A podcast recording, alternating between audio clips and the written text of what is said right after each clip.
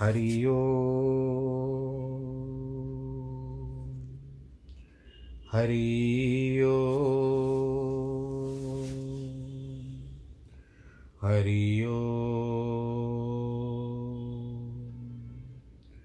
गुरुर्ब्रह्मा गुरुर्विष्णु गुरुर्देवो महेश्वरः गुरुर्साक्षात् परब्रह्म तस्मै श्री गुरवे नमः।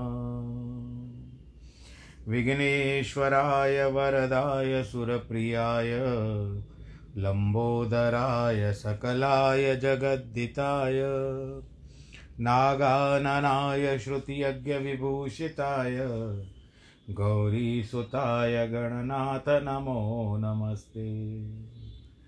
नाहं वसामि वैकुंठे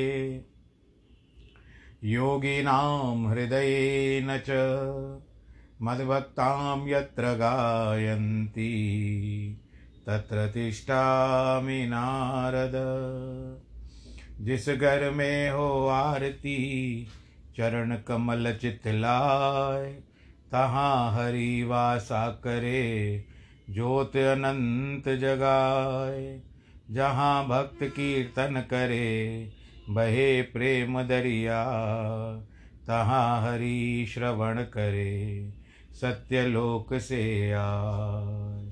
सब कुछ दीना आपने भेंट करूं क्या नाथ नमस्कार की भेंट लो जोड़ू मैं दोनों हाथ जोड़ू मैं दोनों हाथ जोड़ू मैं दोनों हाथ।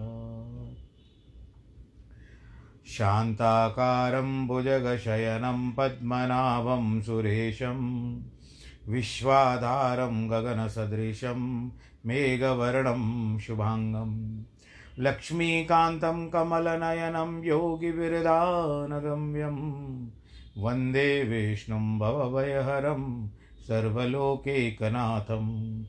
मङ्गलं भगवान् विष्णु मङ्गलं गरुडध्वज मङ्गलं पुण्डरीकाक्ष मङ्गलाय तनोहरि। सर्वमङ्गलमाङ्गल्ये शिवे सर्वार्थसाधिके शरण्ये त्र्यंबके गौरी नारायणी नमोस्तुते नारायणी नमोस्तुते नारायणी नमोस्तुते। श्री कृष्ण गोविंद हरे मुरारे हे नाथ नारायण वासुदेव। श्री कृष्ण गोविंद हरे मुरारे हे नाथ नारायण वासुदेव हे नाथ नारायण वासुदेव श्रीनाथ नारायण वासुदेव हे नाथ नारायण वासुदेव श्रीनाथ नारायण वासुदेव।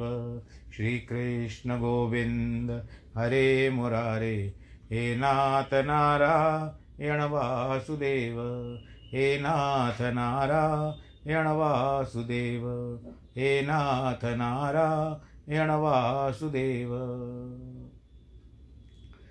नारायणं नमस्कृत्यं नरं चैव नरोत्तमं देवीं सरस्वतीं व्यास ततो जयमुदीरये। कृष्णाय वासुदेवाय हरये परमात्मने प्रणतक्लेशनाशाय गोविन्दाय नमो नमः। सच्चिदानन्दरूपाय विश्वोत्पत्त्यादिहेतवे तापत्रयविनाशाय श्रीकृष्णाय वयं नुमः। यं प्रव्रजन्तमनुपे तमपेतकृत्यं द्वैपायनो विरह कातर आजुआवः। पुत्रेति तन्मयतया तर्वो विनेदोस् तं सर्वभूतहृदयं मुनिमानतोऽस्मि मुनिमानतोऽस्मि मुनिमानतोऽस्मि। बोलो श्री कृष्ण कन्हैया लाल की जय। श्रीमद्भागवत महापुराण की जय। प्रिय भक्तजनों, भगवान श्री कृष्ण के चरण कमलों में सादर प्रणाम करते हुए आज के प्रसंग को फिर से आगे बढ़ाते हैं। कल तक आपने सुना कि भगवान किस तरह से लीलाएं करते हैं। गोपियाँ आकर के उलाहना देती है, यशोदा मैया के लिए से शिकायत करती है, तो यशोदा मैया भी समझती है कि इनको कुछ लेना देना तो है नहीं, देखती रहती है लाला को और शिकायत मुझसे करती है। तो कहती है भाई मेरी आंखों में भी आंखें डाल करके बताओ क्या करता है। वो देखती नहीं है, यशोदा मैया को नहीं देखती है, उनका तो मन नहीं भरता लाला जी को देखने के लिए। और एक दिन मिट्टी खाई तो सबने आकर के माता से शिकायत की। कस्मान मृत मादंतमात्मन भवान भक्षितवान रह। हमारे जो वेद हैं, श्रोत सूत्र हैं, कल्प सूत्र हैं, ब्रह्म सूत्र है, गुह्य सूत्र है, ब्राह्मण आरण्यक उपनिषद है, इतिहास पुराण है, इनमें कहीं भी कृष्ण के लिए अदांतात्मन संबोधन नहीं है। किसी की हिम्मत जो श्री कृष्ण को यह करे कि अरे ओ चटोरे, तेरी जीभ तेरे वश में नहीं है, लेकिन ये सामर्थ्य मैया में है, इसीलिए पहले मैया बनो, मैया का हृदय प्राप्त करो, तब तुम्हें यह नामाधिकार मिलेगा। कल जैसे मैंने वर्णन किया था कि आपको अगर लड़ना ही है, भगवान के ऊपर क्रोध भी करना है, तो आप अपने आप को पहले यशोदा मैया बनाओ, तब जा कर के आपको अधिकार मिलेगा। ऐसे भी मैंने वर्णन किया, सुना है, बताया भी था उस दिन कि इसको भी एक समय पूरा जन्म बिताना पड़ा भगवान की लीला देखने के लिए। पूर्व जन्म में नंद बाबा और यशोदा, नंद बाबा के जैसे मैंने बताया था, जो भी मैंने भागवत इत्यादि में कहा पढ़ा है, उसमें लिखा है कि पूर्व जन्म में ब्राह्मण थे, दोनों ब्राह्मण ब्राह्मणी थे। नंद बाबा का नाम जो था पूर्व जन्म में द्रोण था और उनकी पत्नी का नाम धरा था। इन दोनों ने भगवान की तपस्या की थी। भगवान जी ने दर्शन कर दे करके पूछा था कि आप मुझसे वरदान मांगो, तो कहते हमको वरदान में कुछ नहीं चाहिए, केवल हम आपकी बाल लीला देखते हैं कि आप किस तरह से बाल लीला करते हो। तो भगवान श्री कृष्ण ने कहा कि द्वापर युग के समय में आप नंद बाबा और यशोदा मैया बनेंगी, उस समय में आपके घर में आकर के बाल लीला करूँगा। पर अब नंद बाबा और यशोदा मैया को पूर्व जन्म का कर्म कहाँ से पता हमको? क्या हम लोगों को पता है कि हम पूर्व जन्म में कौन हैं? पर यह है कि हमने कोई बहुत अच्छा कार्य किया होगा, जिसके कारण आज हमने भगवान जी ने हमको 84 से काट करके मनुष्य योनि में डाला है। बोलो नारायण भगवान की जय। और उसका आभार मानते हुए उन्हीं की लीलाएँ करते रहे, उन्हीं का कथाओं का रसास्वादन करते रहे, श्रोता बन करके श्रवणामृतों में कानों में उसकी कथाएं डालें, उसका रस डालें। तो मैया जो कहती है अरे ओ अधात्मन, हाथ तेरे वश में नहीं, जीभ तेरे वश में नहीं, पाँव तेरे वश में नहीं, तू कैसा चटोरा है, ऐसी वैसी चीज़ें खा लेते हैं। देखो हम लोगों के लिए मिट्टी जो है वो खाने के बात जो बताती है, तो ऐसा कोई हमको भी कह देगा तुम मिट्टी खा रहे हो। आपने आज एकांत में मिट्टी खाई है।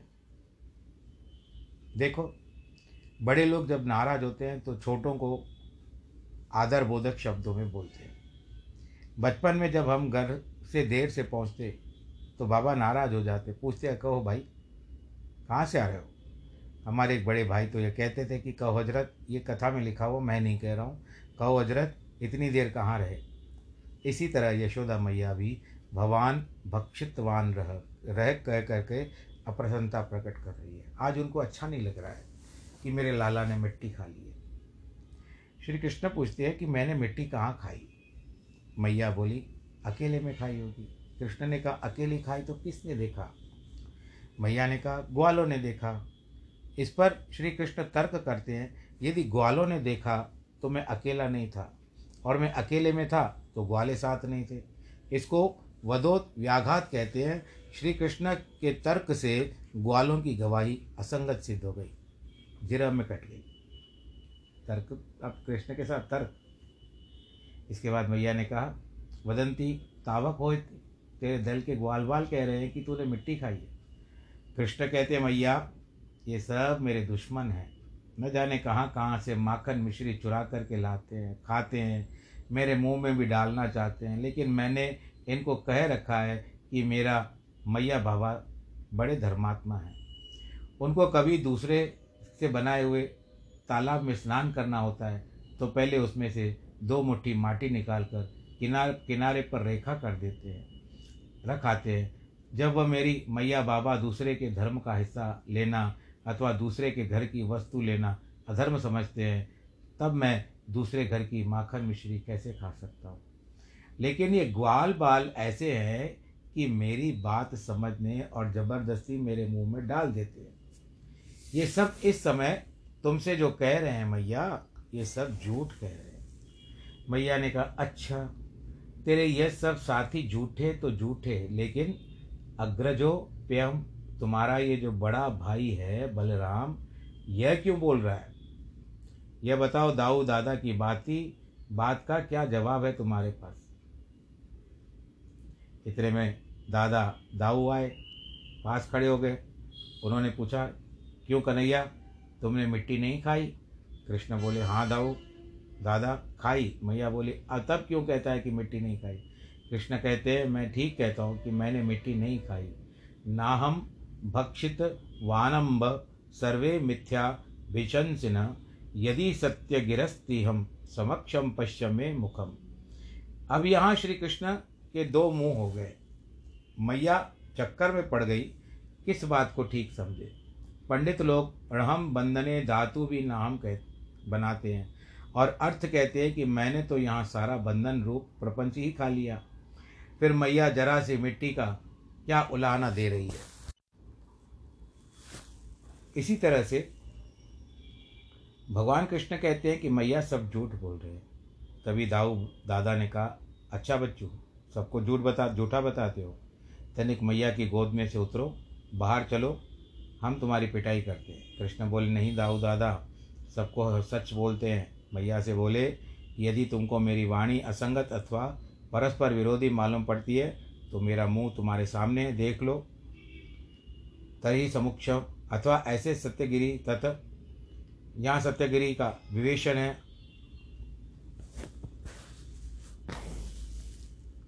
मम इसके लिए क्या कहा जाता है कि मैं सत्यवादी हूँ, मेरा मुंह देख लो। यदि तू इसको सत्यवादी मानती है तो मैं एक बड़ी अच्छी गवाही देता हूँ कि मेरा मुंह तुम्हारे सामने है। ब्राह्मण ग्रंथों में प्रसंग आता है कि यदि 2 विवादी पुरुष या विवादमान पुरुष सामने आए तो उनमें से एक कहे मैंने देखा है, दूसरा कहे मैंने सुना है। उसमें से सुनने वाले को प्रमाणिक नहीं मानते, देखने वाले की बात को प्रमाणिक माना जाता है। कान की अपेक्षा आँख अधिक प्रमाण है। यहाँ प्रत्यक्ष रूप में अनुपलब्ध अर्थ होता है, वहाँ वाक्य प्रमाण होता है। इसीलिए कृष्ण कहते हैं, मैया मैंने मुंह से माटी नहीं खाई, यह तो तू अपनी आँख के प्रत्यक्ष देख ले, इसमें वाक्य प्रमाण क्या जरूरत है।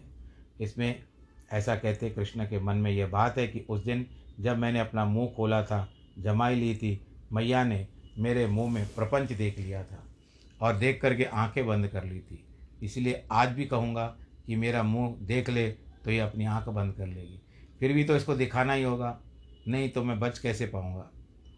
यह मैया का प्रेम है और ऐश्वर्य छोटा है। यदेवम तहि व्यादेहि त्युक्त सा भगवान हरि ही।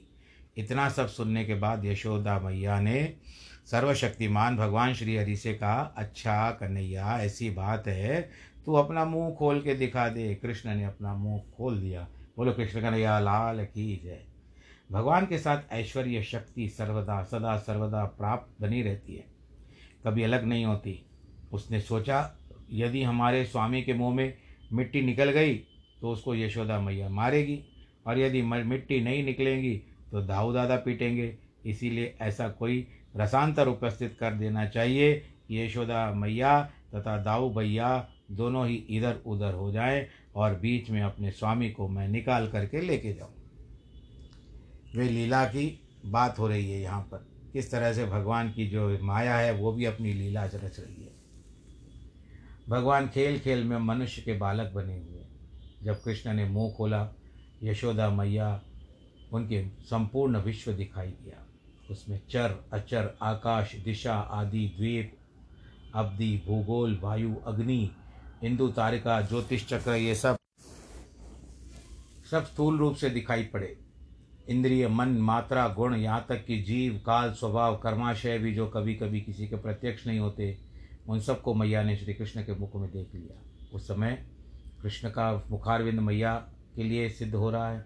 इसके लिए विज्ञान से सर्वथा विज्ञान हो रहा है कि मैया ने देखा कि कृष्ण के शरीर में पंचभौतिक सृष्टि के अलावा जम्बूद्वीप भी है, भारतवर्ष भी है, व्रज है। व्रज में नंद बाबा का घर है, नंद बाबा के घर में मैं हूँ। कृष्ण के हाथ को पकड़ करके सांटों से लेकर माटी उगलवा रही हूँ।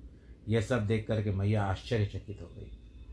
उसके मन में शंका हुई, असली मैया और असली कृष्ण के मुंह में जो मुंह में दिखाई पड़ रहे वो असली मैया मैं हूँ या असली कृष्ण ये है? अरे ये लाला नहीं है, इन दोनों के बीच में गड़बड़ा ना जाए। यह जो दूसरी मैया दिखाई पड़ रही है वह हमारे इस लाला को पकड़ कर ले न जाए। अब उनसे डर गई। ये जो दूसरी यशोदा मैया दिख रही है ये मेरे लाला को मुझसे छीन के न जाए। यह जो मुंह में दिखाई पड़ रहा है वह स्वप्न है, देव माया है, मेरा बुद्धि मोह है या मेरे बालक का कोई औपतिक योग है। अंत में मैया ने कहा, अवश्य ही यह ईश्वर की लीला है, मैं इसे प्रणाम करती हूँ। जिसकी माया से मेरा भासता है, मुझे उसी का आश्रय है। जब कृष्ण ने देखा कि मैया ने तो मेरा असली तत्व ही पहचान लिया, यह बड़ी विलक्षण बात हो गई। अब तो मैया मुझे सिंहासन पर बैठाकर चंदन लगाएगी, धूप का धुआं देगी, मेरी आरती उतारेगी, न तो अपनी गोद में बैठाएगी, न दूध पिलाएगी, न मारेगी। जिस उद्देश्य के लिए मैं बालक बना हूँ वह तो पूरा ही नहीं होगा। इसीलिए कृष्ण ने वैष्णवी माया का विस्तार कर दिया। वह वैष्णवी माया क्या है? एक माया होती है बंधन में डालने वाली, दूसरी माया होती है मुक्ति में ले जाने वाली, ईश्वर के पास पहुंचाने वाली। माया के दो विभाग हैं। माया भगवान की अचिंत्यन्य शक्ति है।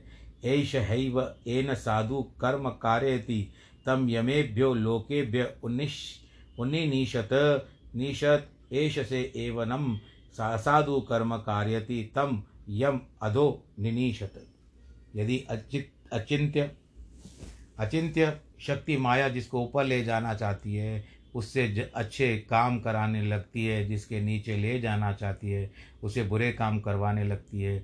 भगवान जब जिसके दुनिया के मोह से, काम से, क्रोध से, लोभ से छुड़ाना चाहते हैं तब उसको प्रति मोह दे देते हैं, लोभ दे देते हैं। एक महापुरुष कहते हैं कि भक्ति ऐसी चीज़ है जिसको लोग सीधे साधे नहीं समझते। अरे बाबा, भगवान तो तुमको पहले से ही भक्ति दे करके भेजते हैं। यदि तुमसे पूछा जाए तुम्हारे हृदय में धन के प्रति लोभ है कि नहीं, यदि है तो तुम लोभ को मत मिटाओ, रहने दो, परंतु लोभ धन से मत करो, भगवान से करो। इसी तरह तुम्हारे मन में स्त्री पुरुष के प्रति काम है कि नहीं, यदि है तो काम को मत निकालो, उसे भगवान की ओर उन्मुख कर दो। तुम्हारे मन में किसी के प्रति स्नेह है कि नहीं, यदि है तो उसको रहने दो, मत निकालो, उसे कुटुंब से निकाल कर भगवान के प्रति समर्पित कर दो। मतलब यह है कि तुम्हारे मन में जो लोभ, मोह, काम, स्नेह अथवा ललित वृत्ति, प्रियवृत्ति तथा उसको भगवान के साथ जोड़ दो, बस इसी का नाम भक्ति है। इसी को वैष्णवी माया कहते हैं। बोलो कृष्ण कन्हैया लाल की जय। वृंदावन के विद्वान लोग वैष्णवी माया के 3 रूप बताते हैं। एक तो विमुख जन मोहिनी माया, जिससे कंस, द्वारपाल तथा मथुरा के लोग मोहित हो जाते हैं। दूसरी वह है कि स्वजन मोहिनी माया, जिसके द्वारा भगवान कभी कभी गोपियों को और गोकुलवासियों को, यहाँ तक कि मैया को भी मोहित कर देते हैं। विमुख जन मोहिनी माया से भगवान से दूर, माया में भगवान दूर हो जाते हैं और स्वजन मोहिनी माया में भगवान मिल जाते हैं। इन दोनों अतिरिक्त तीसरी माया का नाम है स्वमोहिनी माया। वह ऐसी माया है कि जिससे भगवान स्वयं अपने आप भी मोहित हो जाते हैं। बोलो कृष्ण कन्हैया लाल की जय। एक बार भगवान चतुर्भुज बन कर के बैठ गए कि राधा रानी से छिपेंगे। अभी कथ प्रसंग बहुत दूर है, पर ये तो अभी ऐसे ही बताया गया है। किंतु जब राधा रानी निकुंज में पदार्पण किया तो उनके सौंदर्य, माधुर्य, औदार्य, सौसर्वर्य, सौकुमार्य, सौरूप्य, सौरस्य और सौरभ्य को देख करके इतने मुग्ध हो गए कि वो अपना चतुर्भुज स्वरूप जो नारायण का वास्तविक स्वरूप है वो उसको बंद करना यानी अदृश्य करना भूल गए, वे वैसे के वैसे ही बैठे रहे। बोलो कृष्ण कन्हैया लाल की जय। उनके दोनों हाथों के अतिरिक्त जो दो हाथ थे वो तो लुप्त हो गए, उनकी चतुर्भुज का संकल्प समाप्त हो गया और सहज द्विज द्विभुज हो गए। भगवान की स्वमोहिनी माया ही श्री राधा रानी है, यह वैष्णवी माया है। बोल कृष्ण कन्हैया लाल की जय। अब तो माया का साक्षात्कार होने पर गोपी अर्थात यशोदा मैया को यह भूल गया कि मैंने मुंह में क्या देखा है। जरा यहाँ ध्यान दो, अर्जुन ने गीता सुनी तो उसको क्या मिला? यह मिला कि नष्टो मोहन स्मृति लब्धा। उसका ये गीता के 18वें अध्याय में 73वां यानी 73 नंबर का श्लोक है। उसका नष्ट मोह नष्ट हो गया और भगवान की स्मृति मिल गई। किंतु इधर यशोदा मैया को साक्षात कृष्ण की प्राप्ति के बाद क्या मिला? यह मिला कि तत्काल स्मृति नष्ट हो गई। वो जो विचारधारा आ गई थी कि ये क्या हो रहा है, इतना सब कुछ मेरे सामने से, ये दूसरी यशोदा कौन है जो मेरे लाला को मार रही है? अच्छा भी नहीं लग रहा था, लेकिन वो अपना ही रूप स्वरूप देख रही थी उसमें। और यह भी उसको डर था कि यह मुझसे मेरा लाला छीन न जाए। ये सारी अपने आप को ही देख रही है यशोदा मैया। तो इससे माया और क्या आप लोग सुनना चाहते हो?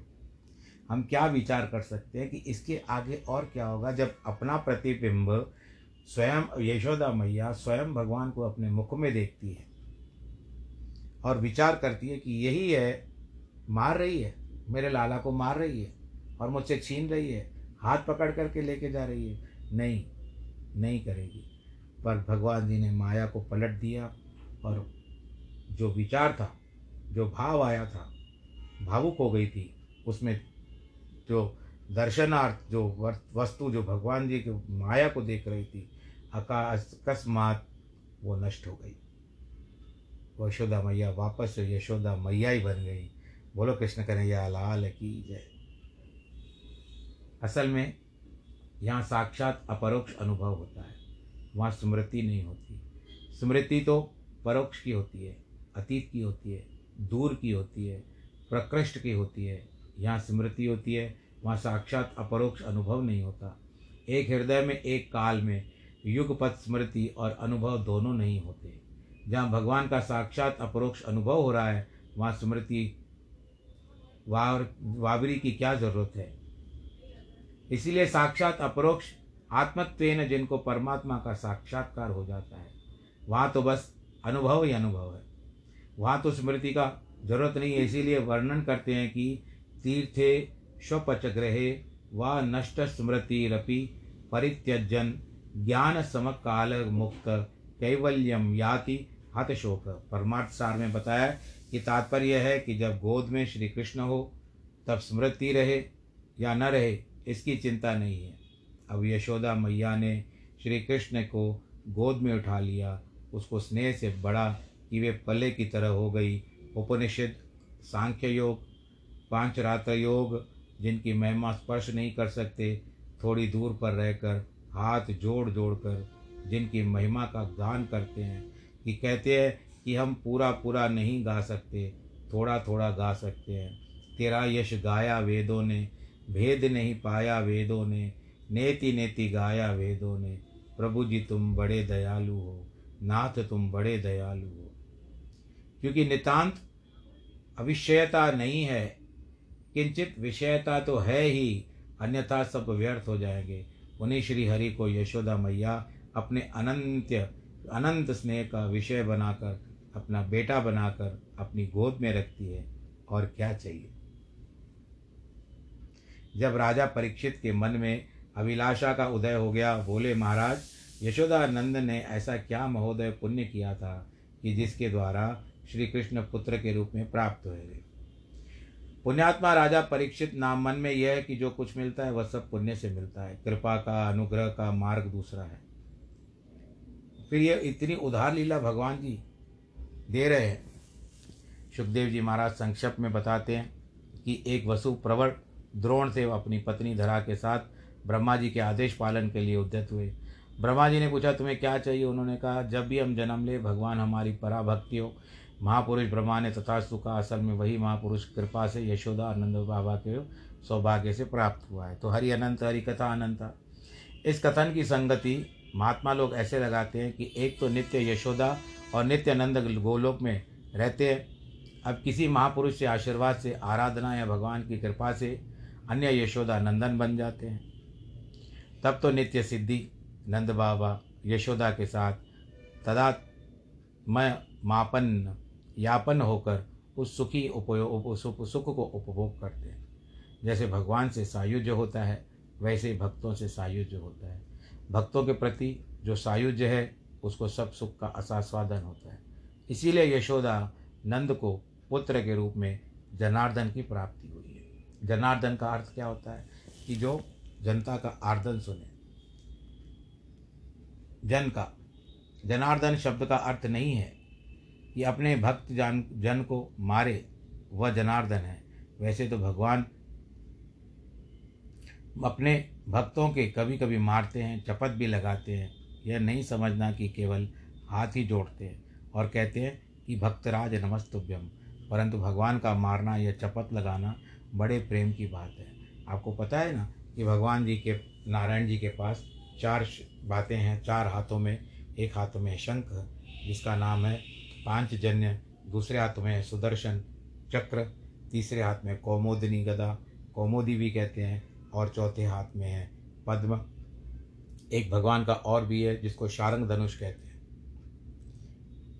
तो अब यहाँ पर क्या बात आती है कि जो कौमुदी गदा है वो भगवान अपने भक्तों को यदि मारते हैं तो बड़े प्रेम से मारते हैं। उस समय उन भक्तों को फूल की तरह लगती है तो उनको उठाते हैं, अज्ञान के द्वारा उस गदा से मार करके भगवान जी उनको उठाते हैं कि तुम जागो, माया में मत फंसो, मेरी ओर अग्रसर हो जाओ, मेरी ओर ध्यान दो। ऐसा कहते हुए भगवान जी अगर प्रेम से गदा मार देते हैं ना तो है तो किस्मत की बात है। और पूर्व जन्म का कोई अच्छा कर्म खुल जाए तो ऐसी गदा हमको पड़े, हम विचार कर सकते हैं, उस पर आगे बढ़ सकते हैं इस बात के लिए। परंतु हम लोगों को तो अगर पड़ेगी तो वो फूल की तरफ मार पड़ेगी। अगर किसी ने आपको गाल पर ऐसे फूल मार दिया, लगा दिया, तो आपको कितनी अनुभूति होती है, किस तरह से होती है। तो वो कौमुदी गदा, कुमुद एक प्रकार के पुष्प को भी कहा गया है कुमुद। तो कौमुदी गदा भगवान की गदा अगर भक्तों के ऊपर पड़ती है तो पुष्प का प्रहार करती है, और यदि दैत्यों के ऊपर पड़ती है तो वो उनके लिए विनाश का कार्य करती है। बोलो कृष्ण कन्हैया लाल की जय। परंतु जनार्दन का अर्थ दुष्ट पद का अध्याय करते हैं कि दुष्ट जनान अर्दयति, अर्थात दुष्ट जन का अर्दन करने वाला नहीं समझना चाहिए। जनार्दन का अर्थ जनयति जगत इति जना माया ताम अर्दयति इति जनार्दन भी होता है। तात्पर्य यह है कि जन्म मरण के चक्कर में डालने वाली जना का अर्दन करे, वही उसका नाम जनार्दन होता है। एक अर्थ यह भी है कि जने अर्दयते याचते इति जनार्दन, जन लोग इसका याचन करे वह जनार्दन है। पर हमारे लिए जनार्दन कौन है? हमारे लिए जो भगवान है वही जनार्दन है, जो कृष्ण है वही जनार्दन है। जो जन का अर्दन करने वाले हैं, जो बुरे लोगों का अर्दन करने वाले हैं, उनका मार मर्दन करने वाले हैं, वो जनार्दन है। तो हम आज उन जनार्दन का स्मरण करते हुए, ध्यान करते हुए, उनको प्रणाम करते हुए भगवान श्री कृष्ण को, आज के कथा के प्रसंग को हम पूरा करते हैं। अब दूसरा कर्म जो होगा अब प्रभु की कृपा कल करेंगे। तब तक आप लोग इस कथा को सुनिएगा, आनंद लीजिएगा। मैंने कल कथा बहुत अच्छी लगी थी, आज भी अच्छी है। कथा तो भगवान की अच्छी होती रहती है। कल भला आपने सब गोपियों की जो लीलाएं सुनी, आपको आनंद आया। और कई लोगों ने मुझे संदेश भेजे कि कथा बहुत अच्छी लगी, वैसे भी अच्छी लगती है। आज भी कुछ शुभकामनाएं मिली है। तो बस आप ऐसे प्यार देते रहें, इसी तरह से मैं प्रेम से भगवान की लीलाएं आपको सुनाता रहूं। अब मैं यही कहूँगा कि कोरोना में अपना ख्याल रखिएगा। और गया नहीं है, बस थोड़ा सा दूर हो गया है, तो उस दूर को और जितना दूर भगा सको उतना अच्छा है। आप अपना ध्यान रखिएगा। आज जिनके वैवाहिक वर्षगांठ है, जन्मदिन है, उनको बहुत बहुत बधाई। कि सर्वे भवन्तु सुखिनः, सर्वे सन्तु निरामया सर्वे भद्राणि पश्यन्तु मां कश्चित् दुःखभाग् भवेत्। नमो नारायण।